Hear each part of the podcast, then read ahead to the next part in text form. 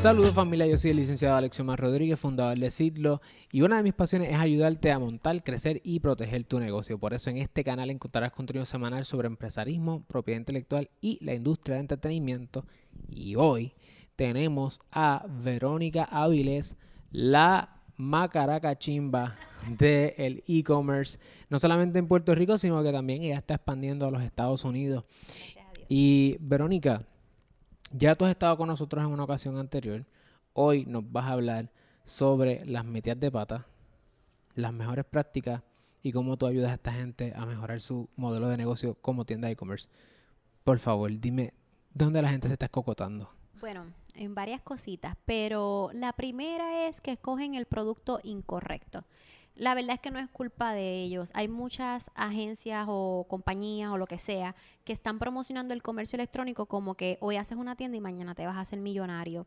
Entonces no están viendo la realidad de que el e-commerce es un negocio como cualquier otro que necesita su tiempo. Así es que como quiero crear la tienda online y quiero generar dinero y mañana hacerme millonario, escogemos el producto, el primero que vimos, sin analizar el mercado, sin analizar cuáles son los mejores meses, sin analizar qué otros vendedores están vendiendo ese producto y cuánto dinero están haciendo, sin analizar la calidad del producto, sin analizar el servicio al cliente de su suplidor. Así que uno de los primeros errores crasos que la gente está cometiendo es el escogido del producto. Escogemos un producto a lo loco porque lo que queremos es crear una tienda online y ponernos a vender. Y cuando lanzamos la tienda online nos damos cuenta que no tenemos resultados. Uno de los segundos errores crasos que cometen es que la plataforma que crean no genera confianza como quieren hacerlo todo a la prisa, crean una tienda online que cuando las personas entran dicen, yo no voy a comprar aquí. Los banners se ven pixeleados, no describen correctamente el producto. Por ejemplo, yo voy a vender esta falda y en la descripción coloqué, en la descripción coloqué una falda azul brillosa. Pero si ya vi en la foto que la falda es azul brillosa, dime para qué puedo utilizar la falda, con qué lo puedo combinar, en qué actividades. O sea, déjame saber cuál es la longitud de la falda, tiene tabletas, no tiene tabletas, tiene estirante aquí, o sea, como que estira o no. Eh, así es que... Las cosas que no son obvias. Exactamente. Y que, tú tienes que vender. Que tú sabes lo que estás vendiendo. Es la cosa. El listing del producto no es describir físicamente el producto de que es azul o el rojo. El listing del producto es tu página de venta. Esa es la página donde la persona se va a decidir si te va a comprar o no. Así es que otro de los errores crasos que cometen es que la plataforma no se ve de confianza. Y la el tercer error que voy a presentarte hoy... y una pregunta, eso de la, plataforma que no se ve de confianza, te abro paréntesis ahí. ¿Eso afecta que sea WooCommerce, Shopify? No, eso no tiene nada que ver. No tiene nada que ver. Se ve, la Tú puedes hacer una tienda online en WordPress, en WooCommerce, en Shopify, en BigCommerce. Tú la puedes crear en cualquier lugar, pero es la presencia. Que yo entre y vea un banner bien lindo, con los colores de tu marca, con un buen logo, con las fotos, todas las fotos bien bonitas, de la misma forma, que se vean de calidad. Hay gente que pone fotos que se ven opacas, mm. que no, o sea, que no tiene luz, este, no tiene ni las políticas para protegerte, porque queremos hacer todo a la prisa, porque creemos que esto no es un negocio como cualquier otro. Y que no pueden estar dándole copy-paste a los términos y condiciones y políticas de privacidad como hacen por ahí. No pueden estar tomando las páginas de Google, las fotos, perdón, así, porque me gustó esta foto. y No, tú sabes, existen fotos que se utilizan, que tienen una licencia para que las puedas utilizar para tu tienda online, o sea, para fines de negocio. Así es que ese es el segundo error. Y el tercer error que te quería eh, explicar hoy es que no sabemos a quién le estamos vendiendo. O sea, el comercio electrónico te permite venderle al mundo, pero tú no puedes venderle a todo el mundo. Tú le tienes que vender a tu cliente ideal. Así que tienes que identificar primero qué características tiene ese cliente, qué edad va a tener, cuál es el género, qué responsabilidades, cuáles son sus pasatiempos, todo.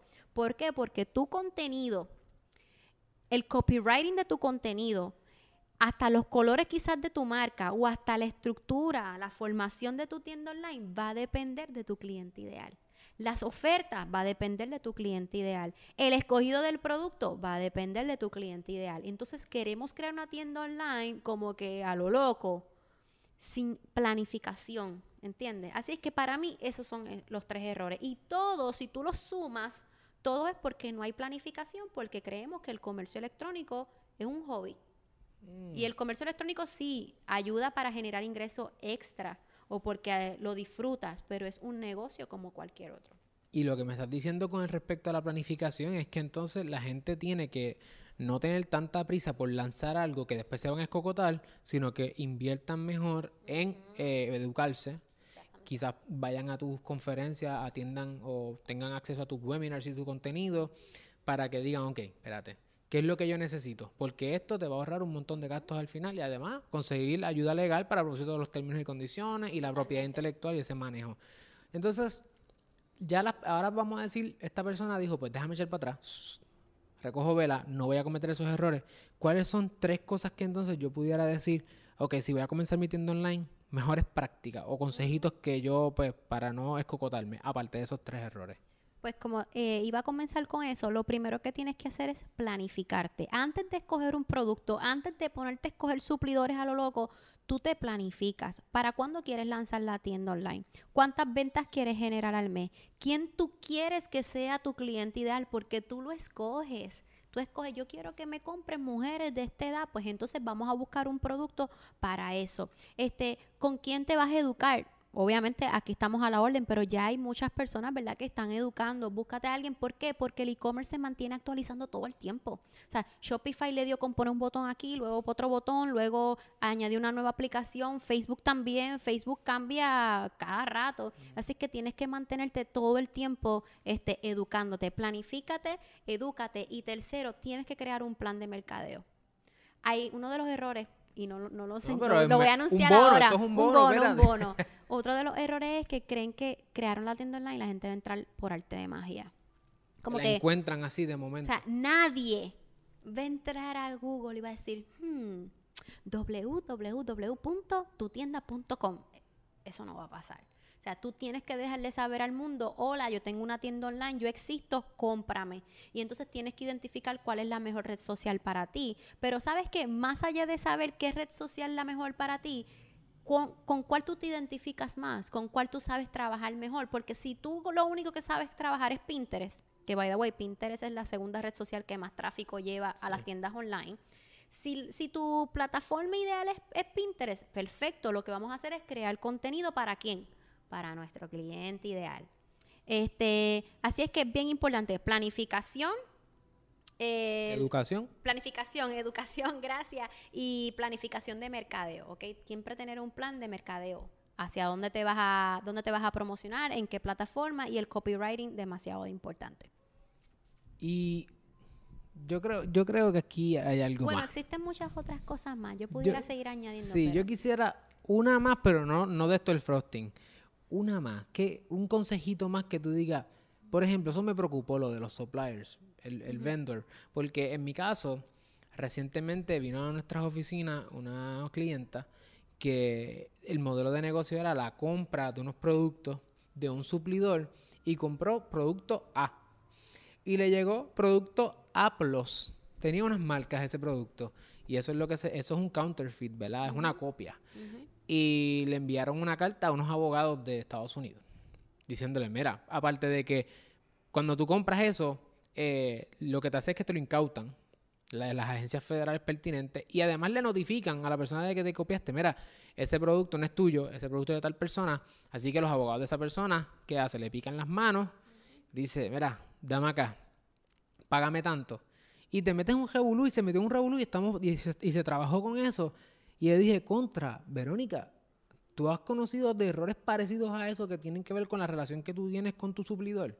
Sí, una de, de, las recomendaciones que siempre doy es que nada de réplica, nada. Hay gente que me dice, pero, es que yo tengo algo parecido a Victoria Secret o yo tengo parecido. No venda eso porque eso es una, esto es una caja de sorpresa. A, esta, a esa muchacha, a esa clienta le pasó en este momento, pero hay personas que no les pasa nada. Entonces el primer mes tienes el boom, el segundo mes tienes el boom, pero de momento el tercer mes pasa lo que le pasó a ella. Entonces ya es una tienda online que tienes que empezar desde cero, buscar otro producto, es un revolú. Yo lo que siempre les pido es que no importa lo que vayas a vender, pidas uno de muestra. Vamos al mismo error. Quieren hacer todo de la noche a la mañana, empiezan a comprar mercancía, todo lo que da, pídete uno cuando tú pides uno, ves, ves cómo es el servicio al cliente con tu suplidor, en cuánto tiempo te llegó, cómo llegó y utilizas la pieza. Yo comencé, yo tenía mi tienda, se llama cuellos.com con K. cuellos.com. Y mis primeros productos eran joyería plata 925 yo mandé a pedir la joyería y yo me fui a la playa, yo me metí a bañar con ella, porque yo quería asegurarme que eso no se pusiera negro o que vaya a darle algún hongo a una área a alguien. De momento se le cae el cuajo en la playa. o sea, no.